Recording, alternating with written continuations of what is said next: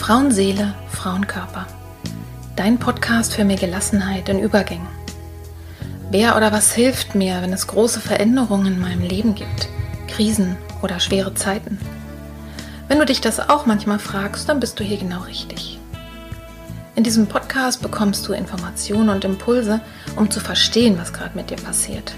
So wirst du ruhiger und kannst dein Leben wieder in die eigenen Hände nehmen. Die Impulse hierfür bekommst du von Expertinnen oder von Frauen, die hier ihre besonderen Erfahrungen mit uns teilen. Und du bekommst sie von mir. Mein Name ist Petra Drachenberg. Ich bin tiefenpsychologische Kunsttherapeutin, Fachbegleiterin für Psychotrauma und Expertin für Frauenleben mit Praxis in Berlin. Wenn du mehr über mich oder den Podcast erfahren möchtest, dann hör gerne in die ersten Folgen rein. Und jetzt wünsche ich dir von Herzen viel Freude mit einer neuen Folge von Frauenseele, Frauenkörper.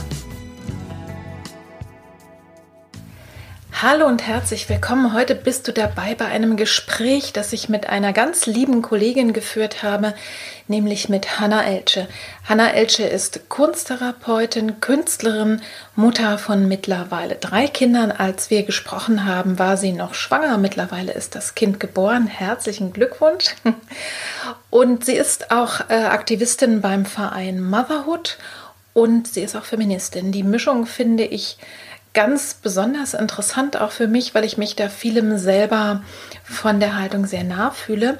Und heute in diesem Gespräch lernst du erstmal, das ist der erste Teil, nächste Woche kommt der zweite Teil raus. In diesem ersten Teil, wir beginnen ein bisschen mit dem Thema Kunst. Und dann geht es aber sehr schnell nach fünf Minuten dahin, was ist eigentlich Kunsttherapie? Wie erklären wir das auf einer Party den Leuten? Wie läuft eigentlich so eine Stunde ab? Muss man malen können? Muss man psychisch krank sein? All diese Fragen. Und es geht auch ein bisschen ums Berufsbild. Und vor allen Dingen aber auch erzählen wir ein bisschen was über unsere Ausbildung. Dabei ist es mir ganz wichtig, nochmal, auch wenn gerade wenn Kolleginnen zuhören, äh, zu betonen, dass das, was wir hier erzählen darüber, wie wir Kunsttherapie machen, äh, wie wir Kunsttherapie definieren, dass das nicht der Weisheit letzter Schluss ist und überhaupt auch nicht allgemein gültig, sondern das ist das so, wie wir ausgebildet sind und so, wie sich in der Praxis dann unsere Stunden und die Art und Weise, wie wir das tun, ausgebildet haben. Ihr werdet, wenn ihr zuhört, mitkriegen, dass auch Hanna und ich das ganz unterschiedlich machen, obwohl wir in vieler Hinsicht auch sehr ähnlich sind. Ich bitte ein bisschen zu entschuldigen, ähm, dass wir beide, man hört es, dass unsere Stimmen nicht so ganz da sind und dass auch ab und zu mal heftig geräuspert wird.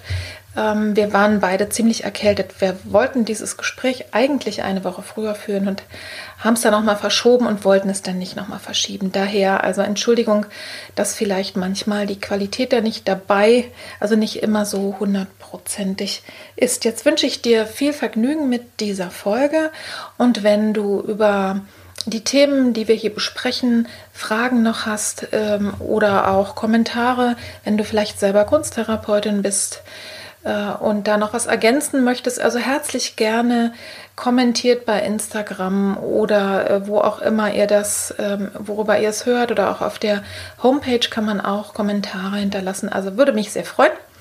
Fragen, Kommentare, eigene Meinungen, Haltungen dazu sehr, sehr gerne. Und jetzt geht's los mit dem Interview.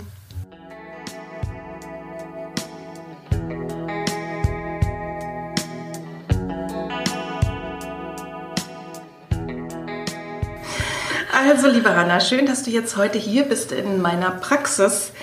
Und äh, wir haben ja vorher ein bisschen darüber gesprochen, wie wir dann wohl einsteigen und was eine gute Frage sein könnte. Und du bist ja auch Künstlerin. Sag doch mal, was bedeutet eigentlich Kunst in deinem Leben? Kunst ist ähm, ein sehr großer Part in meinem Leben. Also sie gehört schon immer dazu. Ich habe schon immer gemalt, mhm. hatte als als Kind wurde, immer, wurde, mir immer ein außergewöhnliches Talent bescheinigt, ähm, mhm. das ich eigentlich auch immer zum Beruf machen wollte, um mich, ohne mich groß darum, also damit zu beschäftigen, was es da eigentlich gibt und was es für Berufe gibt. Und es ja. war immer ganz klar, ich bin Künstlerin. So. Auch schon als kleines Mädchen, also wirklich so auch so mit im Kindergarten und so? Im Kindergarten noch nicht. Noch nicht. also in der Schule. Bilder von Berufen noch gar nicht. Ja. In der Schule, genau. Mhm. Ziemlich schnell. Und äh, das habe ich mir auch beibehalten. So, mhm. das, genau. Deswegen, ähm, also ich male, es gehört zu meinem Leben dazu. Ich brauche das auch. Ich habe ja. ähm, mein Atelier auch erstmal für mich und nutze das auch wirklich privat, um zu malen und zu arbeiten. Ich bin ja neidisch. ich bin ja wirklich ein bisschen neidisch.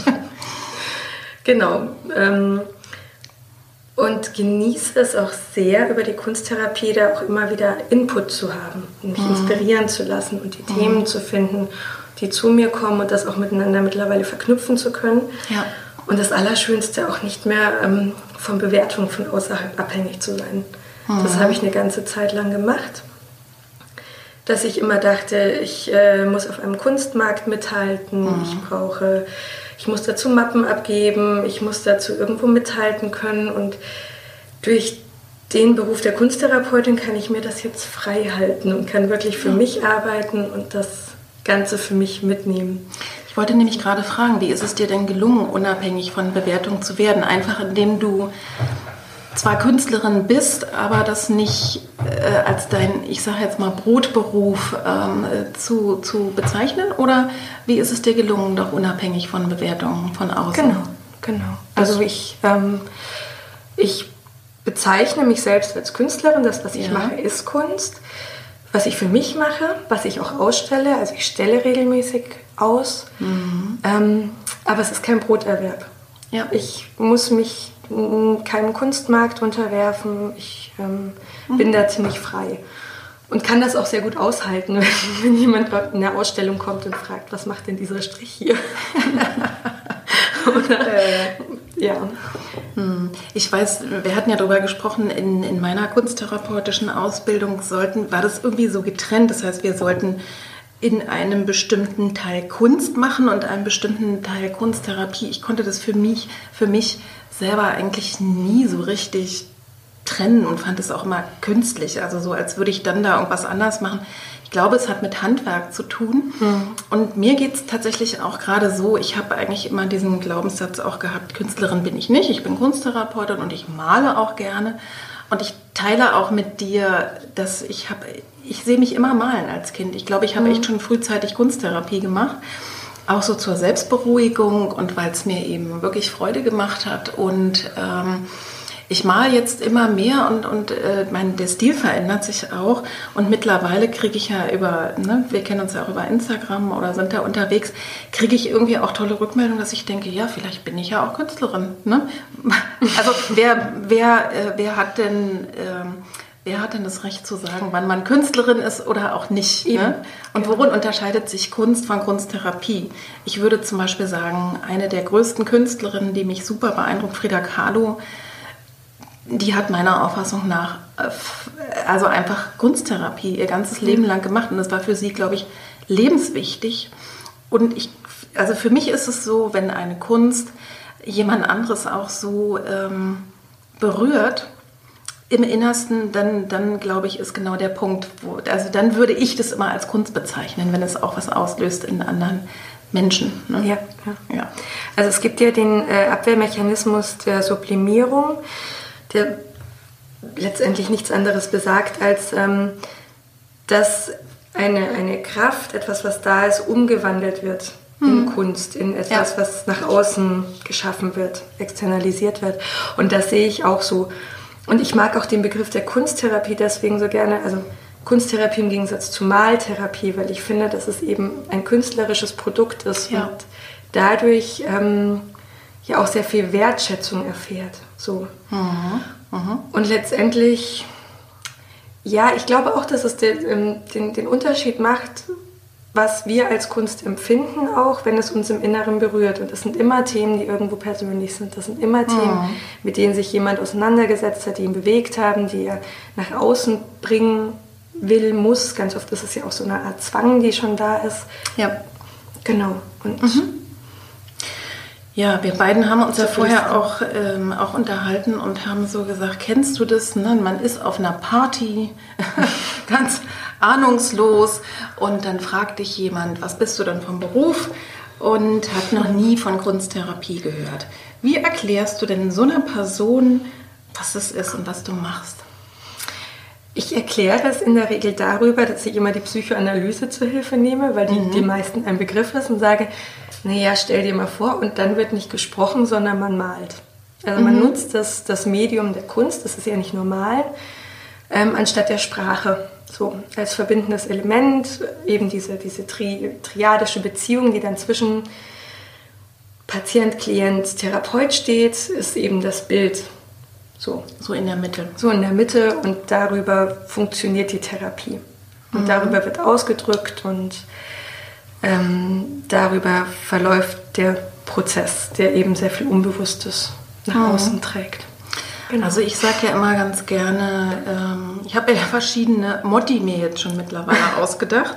Ich finde irgendwie wirklich herrlich zu sagen, Bilder sind die Muttersprache deiner Seele. Das finde ich ganz wunderbar. Und für mich ist wirklich dieses Gestalten ist für, für mich tatsächlich auch äh, in der Kunsttherapie aber wahrscheinlich auch sonst, ist wie Träume auf dem Papier. Also ich, ich erkläre auch und sage, ne, sonst, das ist ja, macht man ja der Analyse auch, dass du mhm. mit Träumen, mit dem Unbewussten arbeitest, mit diesen riesigen Kräften, wo wir ja alle so schweren Zugang finden. Ne? Wenn an die Kognition kommt man schnell. Und ich habe häufig auch mit Klienten zu tun oder Klientinnen, die sagen, ach, wissen Sie, ich habe schon so viel über mein Problem geredet. Ich weiß eigentlich auch die Grundkonflikte und ich weiß eigentlich auch, wo die Lösungen wären. Aber irgendwie kann ich es halt nicht fühlen. Mhm. Ne? Und, und, äh, und ich komme nicht ins Tun. Und das ist genau das, glaube ich, was der, äh, was der große Vorteil ist.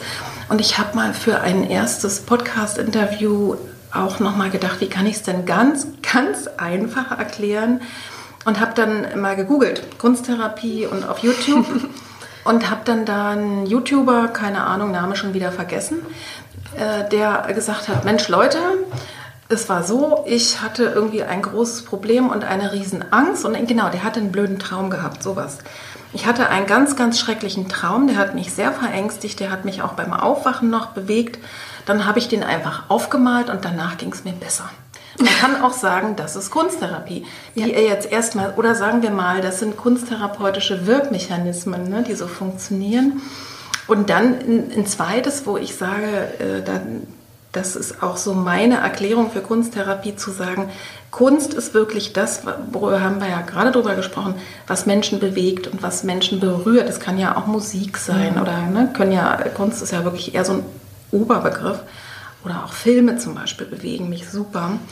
Ähm, also Kunst ist das, was, was meine Seele, was mein Innerstes bewegt und Therapie ist einfach sozusagen, da geht es um Heilung und um Hilfe. Ne? Ja. Also im Grunde sich Hilfe zu holen, ähm, gesund zu werden, ganz zu werden, indem ich mich mit Dingen befasse, die mein Herz und die meine Seele bewegen. Und deswegen finde ich, sind wir total bevorteilt mit dieser wunderschönen Therapie. Aber tatsächlich ist es genau das ist das Schöne und das ist auch das Schwierige. Ne? Es ist Kunst und es ist Therapie. Und in mir, ähm, also ich erlebe häufig, und vielleicht kennst du das auch, dass die Leute sagen, Therapie, ich bin noch nicht verrückt. Ne? Es gibt auch immer so Diskussionen darüber, wann ist man eigentlich psychisch krank ja. äh, oder ne, wann gehe ich in Therapie oder nenne ich es lieber Coaching. Äh, und genauso die gleiche Frage, Kunst muss ich dann malen können. Wie ist es denn? Müssen deine Klientinnen bei dir malen und müssen die psychisch krank sein? Also psychisch krank müssen sie nicht sein. Ähm, das, was ist denn psychisch so, krank? Ich wollte das gerade sagen, Frage, das ist eine ne? spannende Frage. Das ist eine spannende Frage. Ähm, ich denke, dass jeder von uns seinen Rucksack mit sich zu tragen hat und dass jeder von uns Ecken und Kanten und Stellen hat, die man sich ähm, mal genauer angucken muss. Und die müssen auch gar nicht irgendwie negativ besetzt sein. Die können auch manchmal überbordend positiv besetzt sein. Also es ist überhaupt keine Wertung erstmal darin. Ähm, aber es ist vielleicht spannend, sich das einfach mal anzugucken und sich damit auseinanderzusetzen. Und mhm. das kann man über die Kunst, so wie du eben beschrieben hast, also ein, ein Medium, das ja ähm, eben aus dem Inneren herauskommt, sehr gut machen. So würde ich mal sagen. Also willkommen mhm. ist jeder, machen kann es jeder und letztendlich, wenn ich künstlerisch arbeite, hat das auch was mit mir zu tun und ist insofern irgendwie therapeutisch. Das ist mhm. wohl immer. Ähm, ob man bei mir malen muss? Jein. Also ich denke, wenn man zu mir kommt, ähm, ist es natürlich nett, wenn man wegen mir, wegen mir kommt, weil man mich äh, für besonders nett und sympathisch hält.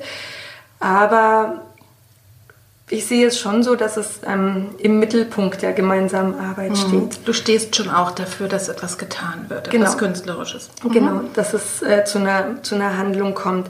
Ich kann in einem Therapieverlauf, wenn es mal irgendwie eine Phase gibt, wo, wo jemand kommt und sagt, oh, mir geht es heute wirklich gar nicht gut und ich habe überhaupt keine Idee ähm, und ich weiß nicht, wie ich da jetzt was verarbeiten soll, dann gibt es zum einen natürlich so ein paar Tricks und Methoden, dass man zum Beispiel ins dialogische Malen geht, dass man gemeinsam an etwas arbeitet, ähm, mhm. ähm, die das Ganze vielleicht auffangen können. Es gibt auch viel Inspiration. Ich kann das auch gut mal aushalten, zu sagen, gut, dann ist heute einfach nicht der Tag, dann wird das, dann lassen wir das. Mhm. Dann ist es aber auch eher eine Art, wir halten es gemeinsam mal aus, diesen Zustand. Warum mhm. ist das denn jetzt so? Und spüren dem Ganzen nach. Aber ich äh, denke schon, wenn man zu mir kommt, sollte man ähm, auch deswegen kommen, um das für sich nutzen und genießen zu können. Mhm. Und sei es nur, dass man einfach Material ausprobiert. Es muss gar ja. nichts Großes dabei rauskommen. Also es muss nicht ein Bild erschaffen werden, es muss nicht zum Schluss ein fertiges künstlerisches Produkt da sein. Aber mhm. wenn man einfach nur mal Farben, die da sind, ausprobiert, zu gucken, guckt, was einem vielleicht gut tut, was dabei entsteht, sich Neuem annähert, ohne irgendein Ziel zu verfolgen. Das mhm. ist mir mhm. schon wichtig. Und ich ähm, denke auch, dass, ja, dass die Menschen sonst einfach gar nicht kommen würden. Ja, also ich denke auch, die sind ja jetzt nicht, die sind ja jetzt nicht zufällig, kommen sie zur Kunsttherapie, wer gar nichts damit anfangen kann, wird wahrscheinlich gar nicht bei dir und bei mir landen. Tatsächlich ähm, habe ich so ein paar äh, Klientinnen, die wirklich nicht kommen, weil sie bei mir malen oder gestalten, sondern trotz weil sie einfach merken, äh, es tut ihnen gut und sie, es ist, wir, wir müssen sozusagen jedes Mal doch neu irgendwie so ein bisschen die Schwelle überschreiten.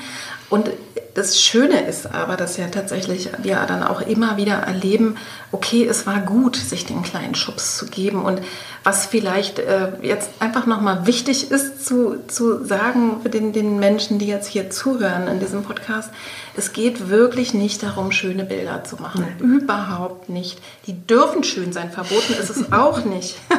Aber es ist wirklich nicht von Bedeutung. Und tatsächlich habe ich auch so ein paar andere Sachen. Also ich selber arbeite ja auch sehr viel mit äh, Imagination, mhm. wenn es eben gerade passt, wenn es für die Klientin stimmt. Da hast du ja schon mal als allererstes die inneren Bilder. Das ist ja schon mal super. Und wenn man über die spricht, ist es schon noch mal was anderes. Dann bist du schon auf der Bildebene. Und dann ist ganz oft der Schritt zu sagen, schauen Sie mal, welche Farbe könnte dazu passen mhm. oder sowas. Ne? Auch dabei. Und du selber machst ja viel ganz spannende Kunst, finde ich, was ich so von dir sehe, auch mit Collagen das ist sowas, ich habe zum Beispiel so einen Hefter, wo ich schon aus Zeitungen bestimmte ähm, Motive ausgeschnitten habe, mhm. also dass man nicht die Zeitung durchblättern muss und dann nicht immer bei den Kochrezepten hängen bleibt oder bei irgendwas anderem, sondern wirklich nur die reinen Bilder. Und wenn mal gar nichts geht, mhm. dann lasse ich wirklich die Klientin blättern und gucken, was spricht mich denn heute eigentlich mhm. an. Und dann sozusagen in der Kombi entweder überhaupt erstmal nur diese Bilder für sich rauszusuchen, die zuzuordnen und sowas. Und mittlerweile habe ich auch ein großes Reservoir, hm, was nochmal eine andere Art und Weise ist ähm, und mehr im Grunde genommen, was, was mit Familienstellen oder mit systemischen Stellen zu tun hat. Ich habe eine Riesenkiste mit Schleichtierchen. Ja. Ähm, und dass wir manchmal, manchmal gibt es ja auch Sachen, die so, ne, wir bewegen uns im Jetzt, vielleicht gibt es jetzt, jetzt gerade akute Konflikte, die haben wahrscheinlich meistens was mit älteren Sachen zu tun, aber dann kann man sowas auch mal hinstellen und sagen, ne, mein Chef ist jetzt hier der Tiger und ich bin die Ente und wie stellen wir uns zusammen oder mein Mann oder meine Kinder, wie auch immer. Ich glaube, wir sind dann auch in Übung, wir bringen einfach unsere sozusagen Klienten, Klientinnen auch dazu, auf eine andere Ebene zu gehen. Und ich glaube, das ist genau, ich würde immer sagen, Kunsttherapie ist tatsächlich Psychotherapie plus. Ich weiß, das wäre vielleicht auch nochmal wichtig, oder haben wir beide auch gesagt, wenn wir hier über Kunsttherapie sprechen, sprechen wir über die Art und Weise, wie wir das machen und nicht genau. verallgemeinernd. Andere, also ich weiß, dass Kolleginnen auch sagen, nee, sie machen keine Psychotherapie, das ist was ganz anderes, das ist ganzheitlich. Es wirkt auch psychisch, äh, aber es wirkt auf anderen Ebenen. Das würde ich auch sofort unterstreichen. Aber der Schwerpunkt bei mir ist zumindest, dass die psychischen Prozesse einfach gesunden können. Ja. Ne? Genau. Das denke ich auch. Und das zum Thema müssen die Klientin malen, aber du wolltest gerade noch was sagen. Nein, ich, das, was du am Anfang gesagt hast, ich äh, finde es auch sehr wichtig äh, zu betonen, eben man braucht keine Vorerfahrung. Also es ist wirklich nicht so, dass mhm. man aus diesem, dass man gerne malen muss, dass man aus diesem Prozess herauskommt, dass man sagt, ähm, mhm. man selbst macht auch Kunst. Das ist manchmal sogar hinderlicher, ja. kann sein. Ähm, sondern wir sind letztendlich die Expertin fürs Material, das wir näher mhm. bringen. So, genau. das finde ich auch ganz wichtig. Wir kennen uns aus, man muss auch keine Angst haben. Und ähm, so wie du über ja, die Imagination gehst, ich mache sehr viel über Materialerfahrung ja. dann mhm. eben. Und habe ähm, kein, also die Idee mit dem Ordner finde ich ganz, ganz toll. Vielleicht mhm. muss ich das auch. Zeige ich dir gleich mal. Ja, gerne. Sehr anregend, also es ist wirklich echt anregend. Ich habe eine Kiste mit Postkarten, ja. so, die man von mir aus auch benutzen kann. Ja. Die müssen nicht irgendwie danach wieder schön einsortiert werden, sondern die kann man genau. für sich.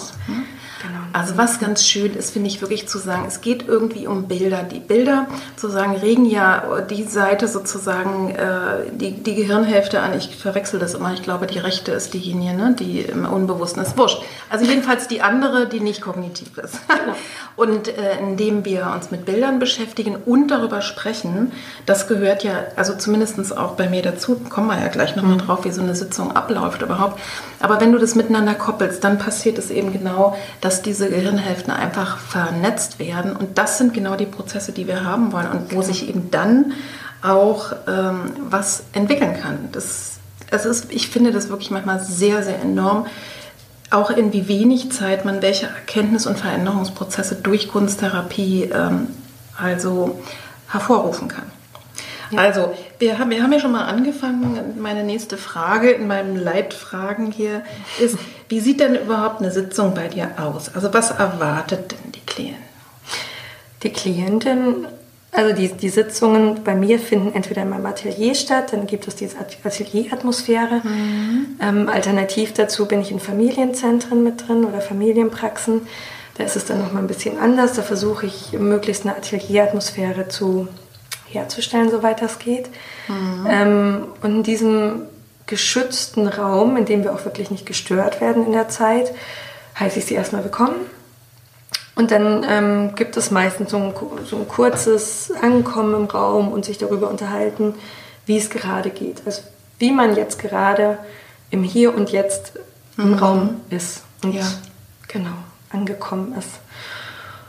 Und dann steige ich eigentlich direkt oder lasse einsteigen, ich arbeite ja nicht selbst künstlerisch, ähm, in den ja, schöpferischen, kreativen Prozess einsteigen. Mhm. Ähm, in der Regel ist es so, ich sehe es gerade bei dir hier, bei mir ist das Material auch offen, zugänglich ähm, mhm. vorbereitet, sodass auch wirklich eine Übersicht da ist, was ist alles da. Mhm. Es kann alles äh, genommen werden. Was ich auch ganz, ganz wichtig finde, ist immer, heutzutage ähm, trifft das nicht ganz den Nerv, aber es gibt auch keine Verschwendung bei mir. Ja. So, also mhm. es ist nicht so, dass man sich ein Blatt Papier nimmt und dann stellt man fest, oh, das ist mir zu klein, aber ich habe es jetzt schon angefangen oder ähm, ich will eigentlich doch mit einem anderen Material arbeiten, das gibt mhm. es bei mir nicht, sondern man kann das wirklich nutzen, alles für sich nutzen, alles ausprobieren. Ähm, genau, es ist einfach da und dann bitte ich die Klientinnen, sind ja doch meistens Frauen, ähm, sich den Raum zu nehmen, sich den Arbeitsplatz, wo sie heute arbeiten möchten, im Stehen, im Sitzen, so einzurichten. Ich helfe mhm. auch dabei, ähm, dass sie dort gut arbeiten können. Und dann beginnt eigentlich ein relativ langer Arbeitsprozess. So. Wie lange sind deine Stunden? Die Einzelstunden sind 60 Minuten. Mhm. Das heißt, es sind dann wirklich 40, 45 Minuten, wo gestaltet wird. Wo gestaltet wird und gearbeitet wird. Und dann folgt eine Bildbesprechung. So. Mhm. Also ich kündige auch immer rechtzeitig an, dass jetzt langsam zu Ende gekommen werden sollte. Ähm, wo, wobei das nicht heißt, dass das in dieser Stunde abgeschlossen werden kann, sondern man, man kann, kann auch mal ein Bild weitermachen. Genau, man kann auch weitermachen und das mitnehmen. Und was machst du denn in der Zeit, in der die Klientin gestaltet? Ich bin da. ich, ähm, meine Professorin hat das immer so als die ich bemuttere quasi. Ich bin so die wohlwollende ja. Mutter, die dabei ist, die begleitet, die unterstützt. Mhm. Ich ähm, sorge dafür, dass die Stifte angespitzt sind. Ich äh, sorge immer für frisches Wasser. Ich bin einfach da. Bei Fragen bin ich da. Also ich mhm. bin, ich begleite, indem ich aufmerksam bin. So. Das heißt mhm. aber nicht, dass ich daneben stehe und auf das Bild starre oder ja. meine Klientin anstarre, sondern ich bin einfach ja da. So. Mhm. Weil das, das ging mir nämlich zu Anfang auch immer so, dass ich äh, dachte, ich kann das gar nicht haben, wenn mir jemand beim Gestalten zuguckt. Oder habe ich zumindest immer gedacht, das habe ich dann in, in, der Zeit und mit der Erfahrung gelernt, dass wenn es eine wohlmeinende Person ist, die ich mir ja auch dafür ausgesucht genau. habe, ne, dann, dann ist das völlig in Ordnung. Und ähm, ich finde eben den zu gucken, schon mal alleine sitzt, bei, ne, bei mir sitzen wir uns gegenüber. Ja. Und ich, ich schaue beim Gestalten aber schon aus einem Abstand heraus zu, aber starre eben auch nicht. Ne? Und ich habe immer gedacht, das muss den Klientinnen ja ungeheuer unangenehm sein, mhm. besonders wenn sie vielleicht auch sonst es gar nicht gewöhnt sind. Ne? Und das ist aber so, das macht gar nichts. Oder im Gegenteil, das, das, es ereignet sich das, was du beschreibst. Das ist so ein mhm. ganz wohliges, angenehmes Gefühl. Es ist, ist eben, ich glaube wirklich, letztlich wird da wieder was hergestellt. Wir haben ja oft mit Kindheitsthemen zu tun, genau. wo eine wohlmeinende äh, Person einfach da ist und, und das Kind entfaltet sich einfach. Und das ist, also meine Erfahrung ist auch, dass die inneren Kinder, also die Anteile, die Jüngeren, sich so super freuen in der Kunsttherapie und malen. Und das, ne, ich, also wenn meine Klientinnen zurückschrecken und sagen, ah, ich kann nicht malen und ich weiß auch nicht, dann sage ich eben auch oft, äh, ja, sie können einfach genau da starten, wo sie mal aufgehört haben, mit Freude zu malen. Und das ist bei vielen in der Schule, ne, mit ja. sechs, sieben Jahren dann ist es eben kindliches Bild. Ist es in Wirklichkeit eben doch nicht. Es ist immer eine Mischung, aber, genau. aber es, es macht sich, es ergibt sich und es ereignet sich so eine ganz angenehme, schöne Atmosphäre.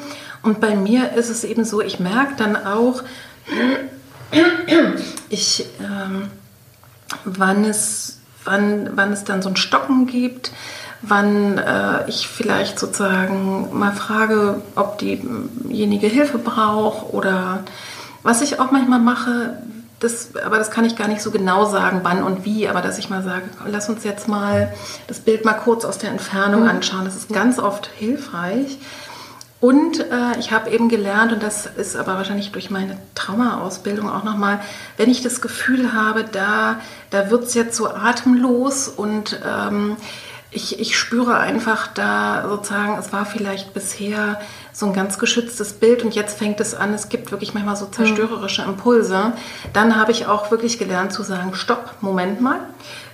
Sie dürfen gleich weitermachen, aber lassen Sie uns erstmal gucken, ob es das ist, was Sie jetzt gerade wollen. Mhm. Oder warum jetzt äh, der Impuls kommt, ne, das zarte Pflänzchen einmal schwarz auszustreichen. Mhm. Kennst du das auch? Das kenne ich auch. Also auch da, darauf zu reagieren. Und ähm, ich glaube auch, was wichtig ist, ist so der Unterschied vielleicht nicht zu beobachten, sondern aufmerksam zu sein. Mhm. Also dass es darum geht bei der Begleitung. Und dann mhm. bekommt man eben diese feinen ähm, Geschichten, die du gerade beschrieben hast, sehr gut mit und ja. merkt auch, hm, das Bild läuft jetzt vielleicht aus dem Rahmen und das ist vielleicht gar nicht so gewollt. Vielleicht ist es einfach mhm. nur, hat das mit dem Material zu, also zu, zu tun, das gerade ja. ähm, nicht mehr kontrolliert wird. Und das könnte vielleicht aber auch, manchmal ist es ganz gut sein, Manchmal mhm. kann es mhm. aber auch eben was hervorrufen, ja. wo man besser einschreitet. Und dafür oder soll, also sind wir ja da, um da eben aufmerksam dabei zu bleiben und mhm. vielleicht auch Stopp zu sagen oder einen Moment zu sagen, ähm, hier ist vielleicht eine Stelle, wo Unterstützung mhm. gebraucht wird und so. Ja. Und, und das, dann da zu das, sein. Das finde ich ist auch genau der Punkt, warum äh, Klienten, Klientinnen ähm, gut ausgebildete Kunsttherapeuten brauchen. Ne? Also einfach nur zu sagen, ich lege jetzt mal ein Blatt hin und dann wird gemalt. Es wird ja definitiv die Kontrolle äh, sozusagen, ich würde jetzt nicht sagen vollständig unterlaufen, aber es ist so, du kommst schon sehr schnell sehr tief. Und es ist eigentlich eher meine Erfahrung, dass ich gelernt habe, den Prozess zu verlangsamen, weil da muss ja die Psyche auch erstmal hinterherkommen. Ne? Gut, man sieht manche Sachen, wo ich sozusagen sage, da sehe ich Themen drin, über die ich jetzt ganz bestimmt beim mhm. ersten Mal noch nicht mit der Klientin sprechen werde, sondern das ereignet sich vielleicht später. Ne? Aber deswegen ist es wirklich wichtig, dass wir spüren, äh, was ist da jetzt dran und das entsprechend eben sowohl vom Material als aber eben auch von der Emotion her steuern. Ne? Und auch auseinanderhalten können, ob es sich um unsere Emotionen ja. handelt oder um die von der Klientin. Weil es ja. kann ja auch sein, dass wir persönlich das nur nicht aushalten können, während die Klientin das wunderbar noch lange aushält und da gerade mhm. in einen mhm. Prozess hineinkommt, der vielleicht ähm, Regression nach oben bringt, der für sie aber gut ist. Nur wir mhm. selbst haben das dazu Assoziationen, die wir nicht gut aushalten. Und ja. dafür muss man, denke ich, auch ähm, gut ausgebildet sein und eigentlich auch, das hast du auch, das hast du mir auch mal erzählt, eine Eigentherapie begleitend zur Ausbildung ja. machen, um eben diese Prozesse auch zu kennen und zu wissen, mhm. wann ist es meine Sache, wann ist es die, die Sache des, äh, der Klientin, des Klienten. Ja. Genau. Ja, ja da kommst du jetzt nochmal, genau, wir kommen jetzt nämlich nochmal ja. an der Stelle vorbei, die ich interessanterweise eben übersprungen habe, wie ich gesehen habe. Nämlich, äh, wie ist es denn überhaupt? Viele Leute können sich ja überhaupt gar nichts vorstellen, also sowohl von Kunsttherapie, ne? ich glaube so vom, wir haben gerade über den Ablauf gesprochen, mhm. ne? das, das glaube ich, da kann man ein Gefühl dafür entwickeln und und am Ende sprichst du nochmal mit der Klientin darüber, ja, bevor wir gleich nochmal zur genau. Ausbildung kommen. Aber äh, wie machst das würde ich gerne nochmal da an, ähm, andocken. Wie, wie, machst du das? Wie sprichst du mit den Klientinnen über die Bilder? Finde ich gut, dass wir nochmal drauf zurückkommen.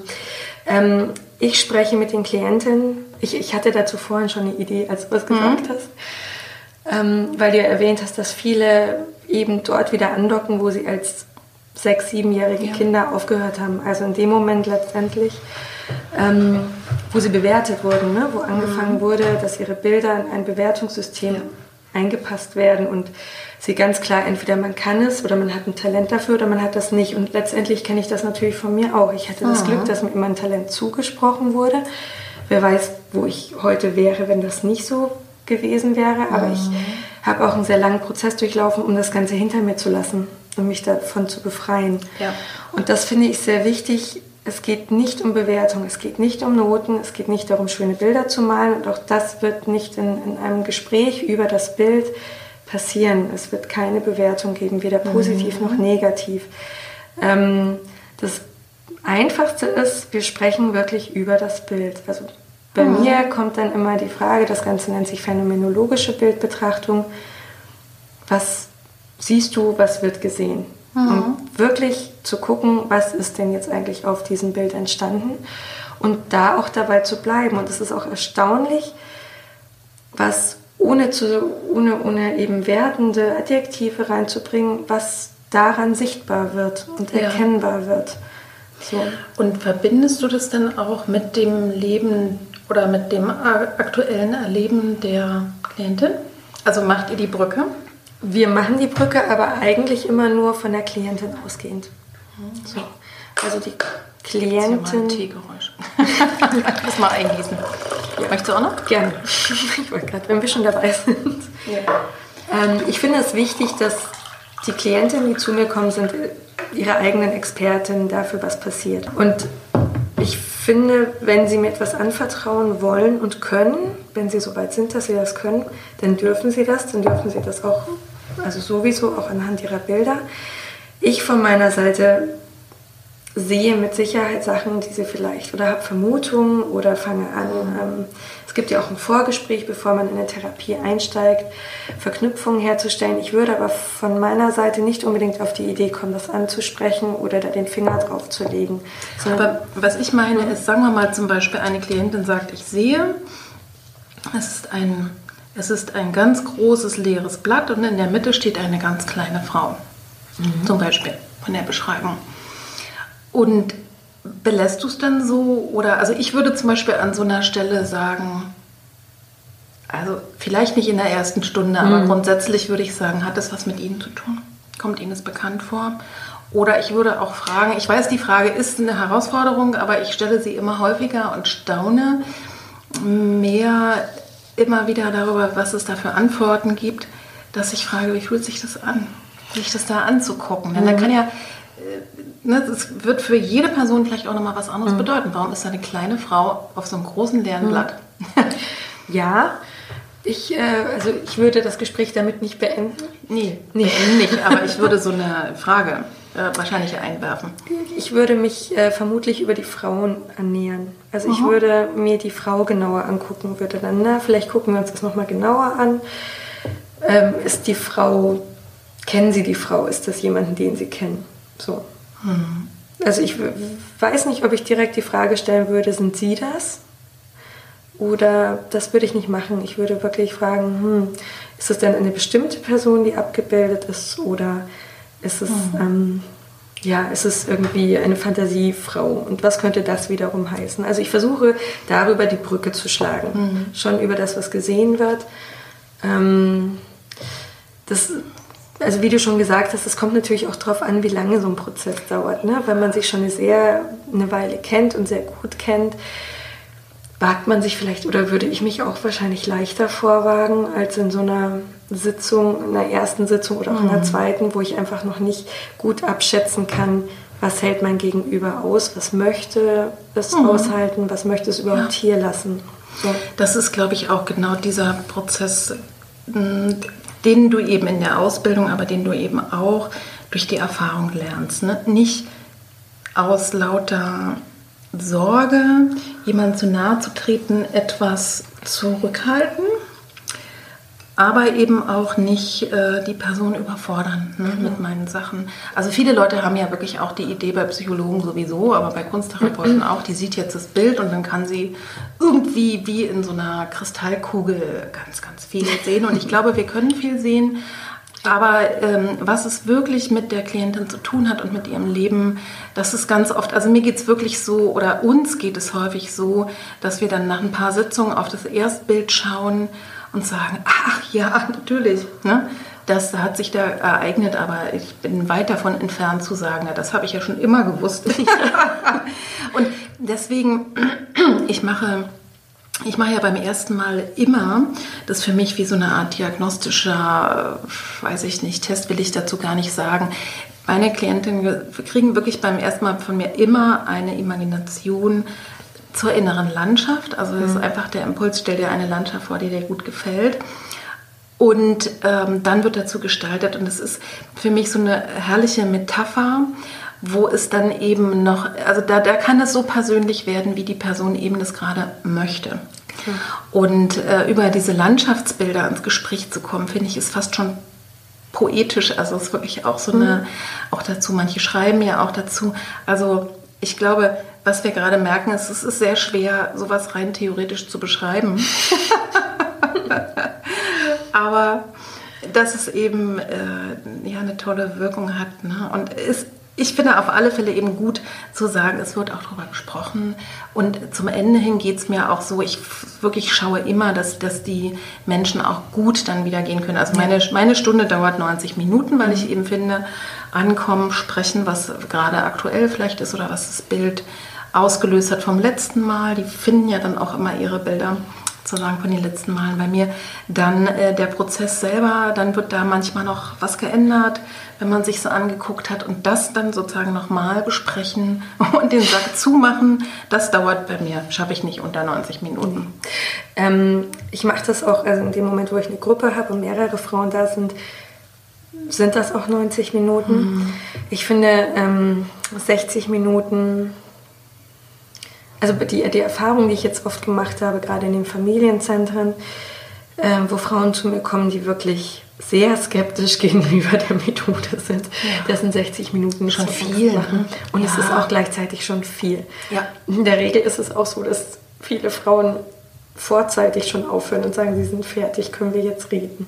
Das, ja, ja, ja. Genau. das ist genau dieses, ne? das, das ist genau das mit dem ähm, dass einem das Gestalten doch irgendwie ähm, fremd ist. Und wie gesagt, mhm. ich gucke auch, es gibt wirklich, ähm, es gibt wirklich Prozesse oder Stunden, wo ich dann äh, wirklich in der letzten halben Stunde sage, so und jetzt wirklich, also manchmal gibt es auch viel zu sprechen ja. oder es kommen Sachen, das finde ich auch völlig in Ordnung, äh, wo man dann aber wirklich, wo ich sage, okay, und Sie machen jetzt bitte einfach trotzdem zum Ende hin noch ein 5-Minuten-Bild.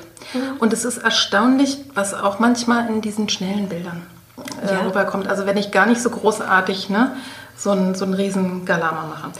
Gut, ich, ich komme mal zum nächsten Punkt, sonst glaube ich, können wir noch drei Stunden darüber reden. Aber ich, ich denke, es geht viel äh, sozusagen darum, dass die Menschen, die uns jetzt zuhören, vielleicht einfach ein Gespür dafür kriegen, wie erstens, wie toll es ist und wie unterschiedlich. Also wenn ich vielleicht mit anderen Kolleginnen auch noch spreche, die werden es ganz anders machen. Und ich kenne eben auch beispielsweise Kolleginnen, die mehr im Ausdrucksmalen sind. Das heißt, die wirklich auf großen Formaten mit den Händen, mit Pinseln riesig an den Wänden malen. Da wird auch gar nicht unbedingt immer viel gesprochen. Mhm. Da ist das Tun im Vordergrund. Das ist auch in Ordnung. Ne? Oder malen nach Arno Stern. Ja. Worauf wir unbedingt kommen wollten, weil wir oft äh, die Erfahrung gemacht haben, du genauso wie ich, dass das so ein bisschen sowohl kein Mensch weiß, was ist eigentlich Kunsttherapie, wie, ähm, wie funktioniert es, aber auch was ist das eigentlich für ein Berufsbild? Also wie, ähm, ja, was macht man denn da für eine Ausbildung? Wenn du magst, erzähl mal ein bisschen, wie es bei dir war. Genau. Ähm, also ich habe den ich habe da die Ausbildung über ein Studium gemacht. So. Ich habe zunächst einmal ähm, auf Lehramt Kunstpädagogik und Germanistik studiert. Dabei mhm. hat sich relativ schnell herausgestellt, dass das nicht mein Berufsbild ist unbedingt. Ja. Ähm, vielleicht hat das auch wieder, da komme ich dann wieder auf die Bewertung zu sprechen. Das hat sicher auch ganz viel damit zu tun, dass ich mir mhm. einfach nicht vorstellen konnte, diese ähm, Prozesse einer Bewertung zu unterziehen. So, und dann bin ich nach Berlin gezogen und ähm, habe dann das erste Mal von Kunsttherapie gehört. Und ich gebe auch zu, dass ich da sehr blauäugig rangegangen bin mit, ach, das ist ja interessant. Na, ich besuche mal die ähm, Kunsttherapie-Professorin, unterhalte mich kurz mit ihr. Ich habe auch gar nicht nach Alternativen geguckt. Ich habe nur ja. gesehen, das gibt es da an der Kunsthochschule ähm, Berlin-Weißensee. War das denn Direktstudium, also richtig Vollzeit? Nee, es war ein ähm, Teilzeitstudium. Es war in mhm. Blöcken aufgeteilt an Wochenenden. Also wir hatten einmal pro Monat ein, Blockwochenende plus mhm. eine Blockwoche im Jahr. Ja. Ähm, genau, und das Ganze war auch berufsbegleitend. Also es ist eine, war eine Voraussetzung, dass wir in einem sozialen Beruf tätig sind, dass wir mhm. bereits mhm. arbeiten. Es kostet auch was, also es macht auch ja. Sinn. Ähm, und wir mussten pro Woche sechs Stunden Praktikum zusätzlich ab Pro Woche? Pro Woche. Die ganze Zeit über? Ja. Wie lange hat das Studium gedauert? Drei Jahre. Drei also Jahre. wirklich von Anfang an. Das war so, dass die allererste Herausforderung war, sich einen Praktikumsplatz zu suchen, was nicht unbedingt das Einfachste ist. Mhm. Ähm, und das lief dann auch so, dass man im, im, Laufe dieser drei Jahre irgendwann damit auch schon Geld verdienen konnte, dass zum Schluss schon ganz viele in, ähm, im Praktikum stellen waren, die eigentlich schon ihre Berufe waren oder ihre mhm. Jobs über die sie bezahlt wurden.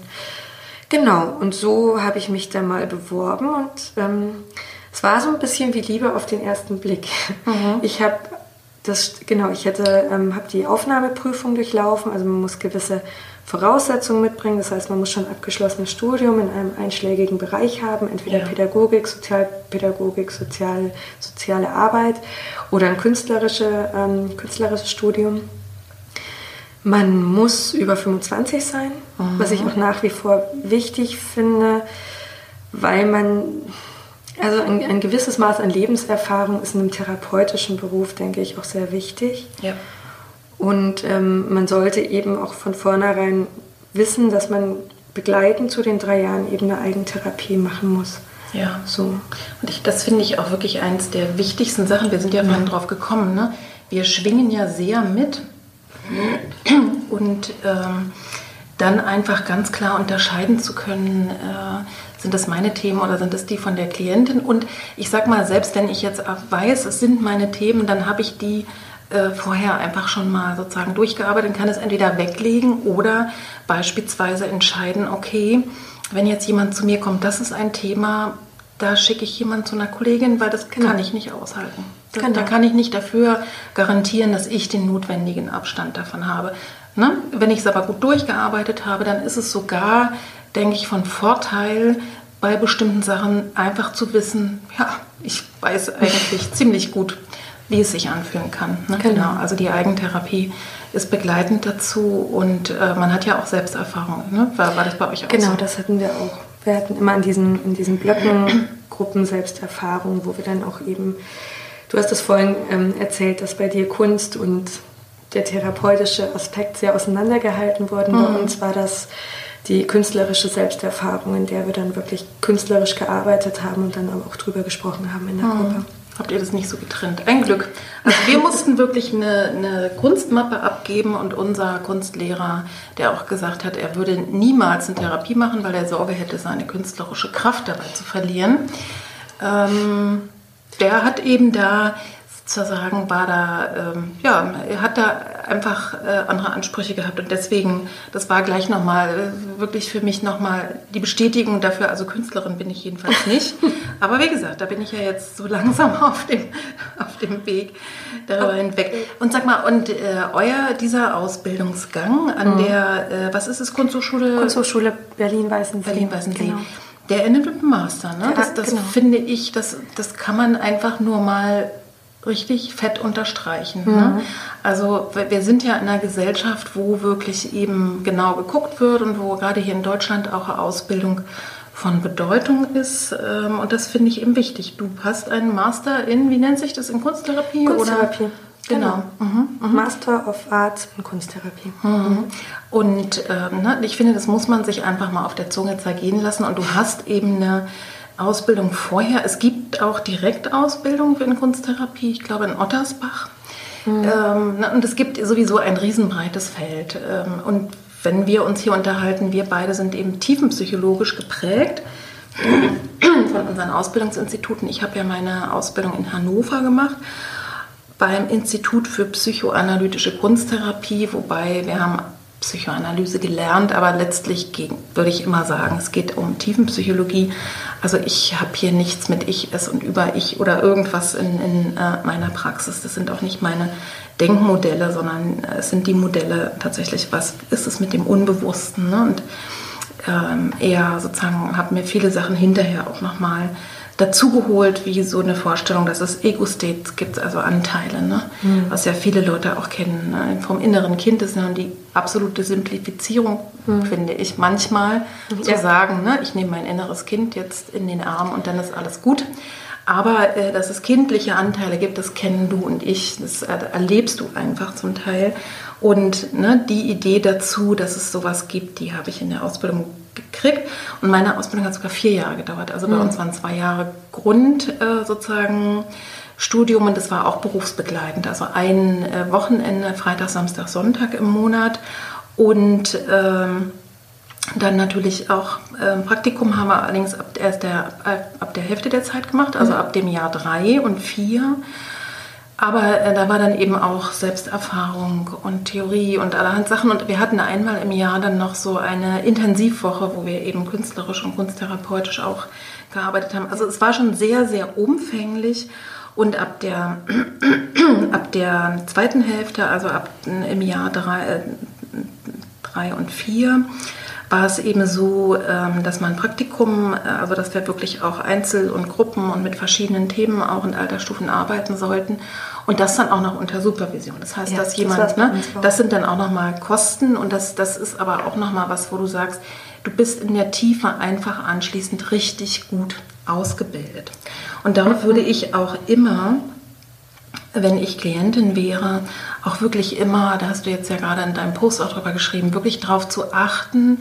Ich glaube auch, es muss nicht immer unbedingt die formale Ausbildung sein. Es gibt sicherlich auch Leute, die, weiß ich nicht, zum Beispiel toll ausgebildete Ergotherapeutinnen, die vielleicht ganz viel intensiv ähm, Fortbildung gemacht haben in bestimmten Bereichen, sich auseinandergesetzt haben, die sich da fortentwickeln, wo du einfach weißt, da bist du auch in guten Händen, die wissen, was sie tun. Ne? Ähm, und ich würde aber eben immer skeptisch werden äh, bei jemandem, der da nicht so großartig drüber spricht, vielleicht. Oder wo man dann so sieht, ja, das Malen hat mir selber geholfen, ne? ich mache das gerne. Mhm. Und dann hast du vielleicht irgendwie, weiß ich nicht, so ein, so ein Viertel oder ein halbes Jahr. Äh, also es gibt wirklich auch Schmalspur- und Schnellausbildung ja. und davor. Ich denke, dass, dass wird auch alles so seine positiven Folgen haben für die Menschen, aber ich als Klientin würde mir immer, ich würde mich immer erkundigen und ich würde sehr genau hingucken, was ist es denn, was meine äh, Therapeutin, mein Therapeut im Hintergrund hat. Mhm. Und ich habe zum Beispiel gemerkt, weil ich mich ja dann spezialisiert habe, da kommen wir ja auch gleich hin mhm. auf die Themen Mutterschaft und ne, Schwangerschaft und Kinderkriegen und sowas. Ähm, und da ich da in dem Rahmen so viel zu tun hatte mit traumatisierten Frauen beispielsweise, habe ich selber gemerkt, das ist toll mit der kunsttherapeutischen Ausbildung. Ich brauche eine Traumaausbildung. Mhm. Ich brauche das dazu, damit ich das einfach qualitätvoll weitermachen kann. Und dann habe ich eben im Anschluss, nicht sofort, sondern ein paar Jahre später, äh, eben so eine einjährige traumatherapeutische mhm. Ausbildung auch noch gemacht. Und ich glaube, dass die allermeisten guten Therapeutinnen und Therapeuten das auch tun, sich einfach Fortbildung ja holen, gucken, wo brauchen sie noch was und eben mit Supervision arbeiten, weil es gibt immer herausfordernde Fälle, wo du sagst, da fällt mir jetzt auch gerade nichts mehr ein. Ja, also, also äh, was wir vermitteln wollten und ich glaube, was auch rübergekommen ist, eine kunsttherapeutische Ausbildung, ein Studium, äh, das ist wirklich was Fundiertes und wenn, äh, wenn Klienten zu uns kommen, dann kriegen die eine gut ausgebildete Person, die weiß, was sie tut.